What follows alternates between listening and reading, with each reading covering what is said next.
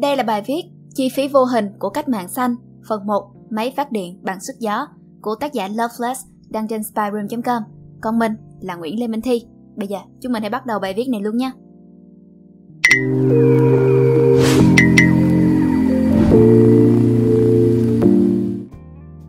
Disclaimer, toàn bộ bài viết mang tính chất cung cấp thông tin.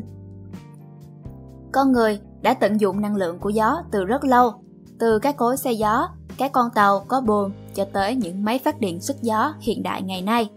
Với trào lưu sử dụng năng lượng xanh như hiện nay, sẽ khá là thiên vị nếu như không đề cập tới những chi phí vô hình của những máy phát điện bằng sức gió này, nhất là trong tương lai gần.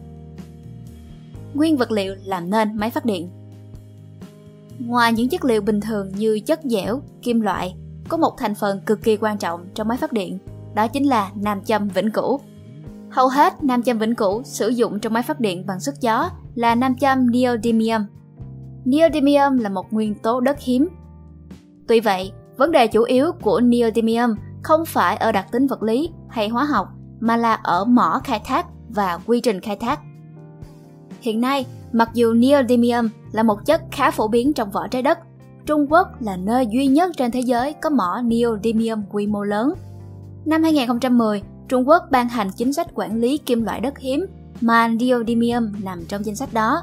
Và hiển nhiên, với vị thế độc quyền, Trung Quốc dễ dàng thao túng giá của neodymium trên thị trường. Đứng trên khía cạnh kinh tế, hiển nhiên là chẳng ai muốn mua một sản phẩm trong một thị trường độc quyền cả. Ngoài ra, việc sản xuất các kim loại đất hiếm thường để lại chất thải vô cùng độc hại, bao gồm các axit như sulfuric acid, các chất khoáng khác, CO2, khí độc, các chất gây ung thư, các khí phá hủy tầng ozone và khói bụi. Các chất thải này gần như không qua xử lý và được xả thẳng vào môi trường. Và những tác động ngoại tính này thường bị đẩy cho người dân địa phương mà không hề được tính vào chi phí sản xuất. Vấn đề phát sinh khi vận hành Vì lệ thuộc vào sức gió, tất nhiên là thời gian chạy thực tế của máy phát điện bằng sức gió không bao giờ đạt 100%. Công suất lý tưởng cho máy phát điện bằng sức gió khoảng 7W trên mét vuông. Tuy nhiên trên thực tế, ngay cả những nơi có nhiều gió nhất, công suất thực tế cũng chỉ vào khoảng 30 tới 40%. Một vấn đề khác là các máy phát điện sức gió cũng chỉ hoạt động trong một giới hạn tốc độ gió nhất định. Gió quá yếu thì cánh quạt không chạy, gió quá mạnh thì lượng điện sản xuất ra có thể lớn hơn lượng tải cho phép, gây ảnh hưởng tới mạng lưới điện. Thậm chí, gió quá mạnh, ví dụ như trong các cơn bão, lốc có thể phá hủy máy phát điện. Mật độ máy phát điện trong một đơn vị diện tích cũng có giới hạn. Việc tăng thêm một máy trong một đơn vị diện tích sẽ làm chậm khối gió đó, nhất là khi các khối gió sát mặt đất mang ít năng lượng hơn nhiều so với các khối gió ở tầng cao hơn. Do vậy, đến một mức nào đó, việc đặt thêm máy phát điện trên một đơn vị diện tích sẽ làm giảm công suất tổng thể của hệ thống. Một trong những giải pháp đơn giản là mở rộng diện tích lắp đặt máy phát điện sức gió tưởng chừng như đơn giản, xong lại không hẳn. Đất cũng là một dạng tài nguyên, việc cắt một phần diện tích đất để sử dụng vào mục đích này sẽ có chi phí cơ hội là còn lại ít diện tích đất để sử dụng cho các mục đích khác. Đất dành cho môi trường tự nhiên, các khu công nghiệp, các khu dân cư, vân vân. Một hệ quả hiển nhiên là giá đất cũng sẽ tăng, kéo theo đó là chi phí mà người dân hay các doanh nghiệp phải chịu sẽ cao hơn, dẫn tới thu nhập giảm. Người dân thì có ít tiền để tiêu dùng vốn là một yếu tố thúc đẩy kinh tế, còn doanh nghiệp thì có ít tiền để đầu tư phát triển công nghiệp hơn nếu như muốn giữ nguyên giá cả sản phẩm. Và có lẽ cũng sẽ ảnh hưởng tới các công nghệ xanh khác mà các doanh nghiệp muốn phát triển. Một trong những giải pháp khác là đẩy các máy phát điện bằng sức gió ra xa bờ. Song điều này lại khiến chi phí lắp đặt và bảo trì lên rất cao do khoảng cách địa lý. Bài toán an ninh năng lượng một trong những tiêu chí hàng đầu khi phát triển kinh tế ở mọi quốc gia là an ninh năng lượng và năng lượng xanh là thứ chẳng đóng góp gì vào an ninh năng lượng cả. Với công nghệ hiện nay, chưa có một giải pháp hữu hiệu và kinh tế nào cho vấn đề tích trữ điện năng. Cái pin lớn nhất mà con người đang có là một cái pin nằm ở Nam Úc của Tesla, có sức chứa 129 MW, tốn 90,6 triệu USD. Để dễ hình dung, Việt Nam sử dụng 134 tỷ kW vào năm 2015, tương đương 134 triệu MW, nghĩa là gấp hơn 1 triệu lần. Và vì vậy, lượng điện năng mà máy phát điện sức gió sản xuất ra nếu không được sử dụng trực tiếp trong lưới điện thì sẽ bị lãng phí hầu hết. Tuy nhiên, nếu thiết kế điện lưới mà năng lượng gió được tích hợp vào sử dụng trực tiếp thì có một rắc rối lớn hơn khi chúng không vận hành đủ công suất, đó là thiếu điện. Điện năng là nguồn năng lượng tối quan trọng trong thế giới hiện đại. Những lần mất điện, dù là đột xuất hoặc là có kế hoạch từ trước, đều gây ra tổn thất kinh tế rất lớn. Trung bình, một lần mất điện đột xuất kéo dài 1 giờ, 4 giờ hay 8 giờ gây thiệt hại khoảng 2 lần giá trị tạo ra trong 1 giờ. Lưu ý, thiệt hại kinh tế không có quan hệ tuyến tính đối với thời gian mất điện. Vì vậy, năng lượng gió hay kể cả năng lượng mặt trời, nhân tiện đề cập luôn, không phải là một nguồn năng lượng đủ ổn định để duy trì nền kinh tế. Nói cách khác, phải có một phương án dự phòng đủ ổn định để phòng hờ trong trường hợp xấu. Và thế là chúng ta lại quay về với cái máng lợn thân thuộc, nhiệt điện, thủy điện, năng lượng hạt nhân. Bất kỳ nguồn năng lượng nào có thể cung cấp 24 trên 7 trong hàng năm hay hàng chục năm.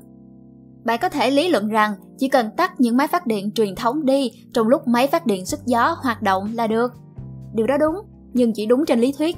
Trên thực tế, bản thân việc bật, tắt bất kỳ máy móc nào, không chỉ là máy phát điện, đều phát sinh chi phí không có ích, là chi phí của năng lượng sử dụng trong quá trình bật tắt. Vì lúc đó, máy vẫn sử dụng một phần năng lượng, nhưng có độ trễ nhất định mới đạt tới trạng thái ổn định.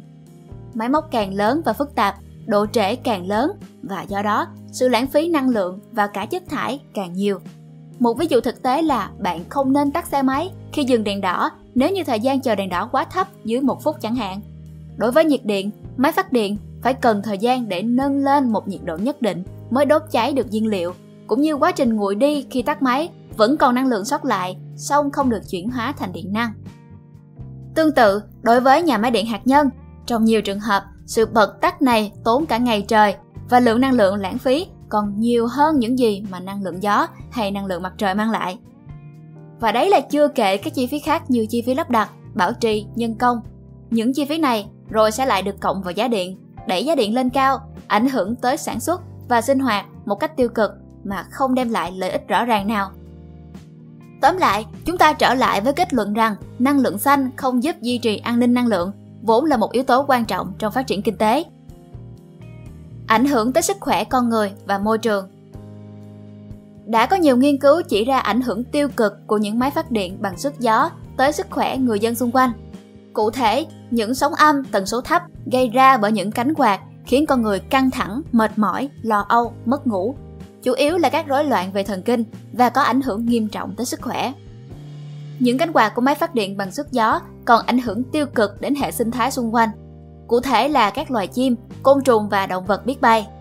Tại Bắc Mỹ, có tới 140.000 tới 328.000 con chim bị chết mỗi năm do ảnh hưởng bởi các máy phát điện bằng sức gió. Nhiều loài trong số đó, bao gồm đại bàng hói và đại bàng vàng, được bảo vệ đặc biệt. Nhưng đáng ngạc nhiên là các công ty dựng lên những cái máy chém đó dường như không hề bị phạt vì vi phạm luật. Lời kết Tôi mong những điều mà tôi nêu ra ở trên sẽ giúp mọi người có một cái nhìn đa chiều hơn về năng lượng gió và ảnh hưởng của nó tới mọi mặt của đời sống. Trong lúc viết, khó tránh khỏi sai sót. Mong mọi người đóng góp ý kiến mang tính chất xây dựng. Tôi hoan nghênh thảo luận bám sát theo chủ đề của bài viết. Ý kiến cá nhân Là một người vốn học về kinh tế, tôi luôn đánh giá rằng 100 USD hôm nay có giá trị cao hơn 100 USD vào 10 năm sau. Lợi ích của năng lượng gió ở quá xa trong tương lai nhưng những vấn đề nó mang lại thì lại nổi cộm ở hiện tại. Vì vậy, nếu như những vấn đề mà tôi nêu ra ở đây không được khắc phục hợp lý, sẽ rất khó để tôi tin rằng năng lượng gió là một năng lượng thực sự xanh. Hy vọng là các bạn thích bài viết lần này. Đừng quên like, share và subscribe ủng hộ chúng mình. Và nếu như các bạn thích những nội dung như trên, hãy đăng nhập vào spyroom.com để tìm đọc thêm. Xin chào và hẹn gặp lại. Mình là Nguyễn Lê Minh Thiên.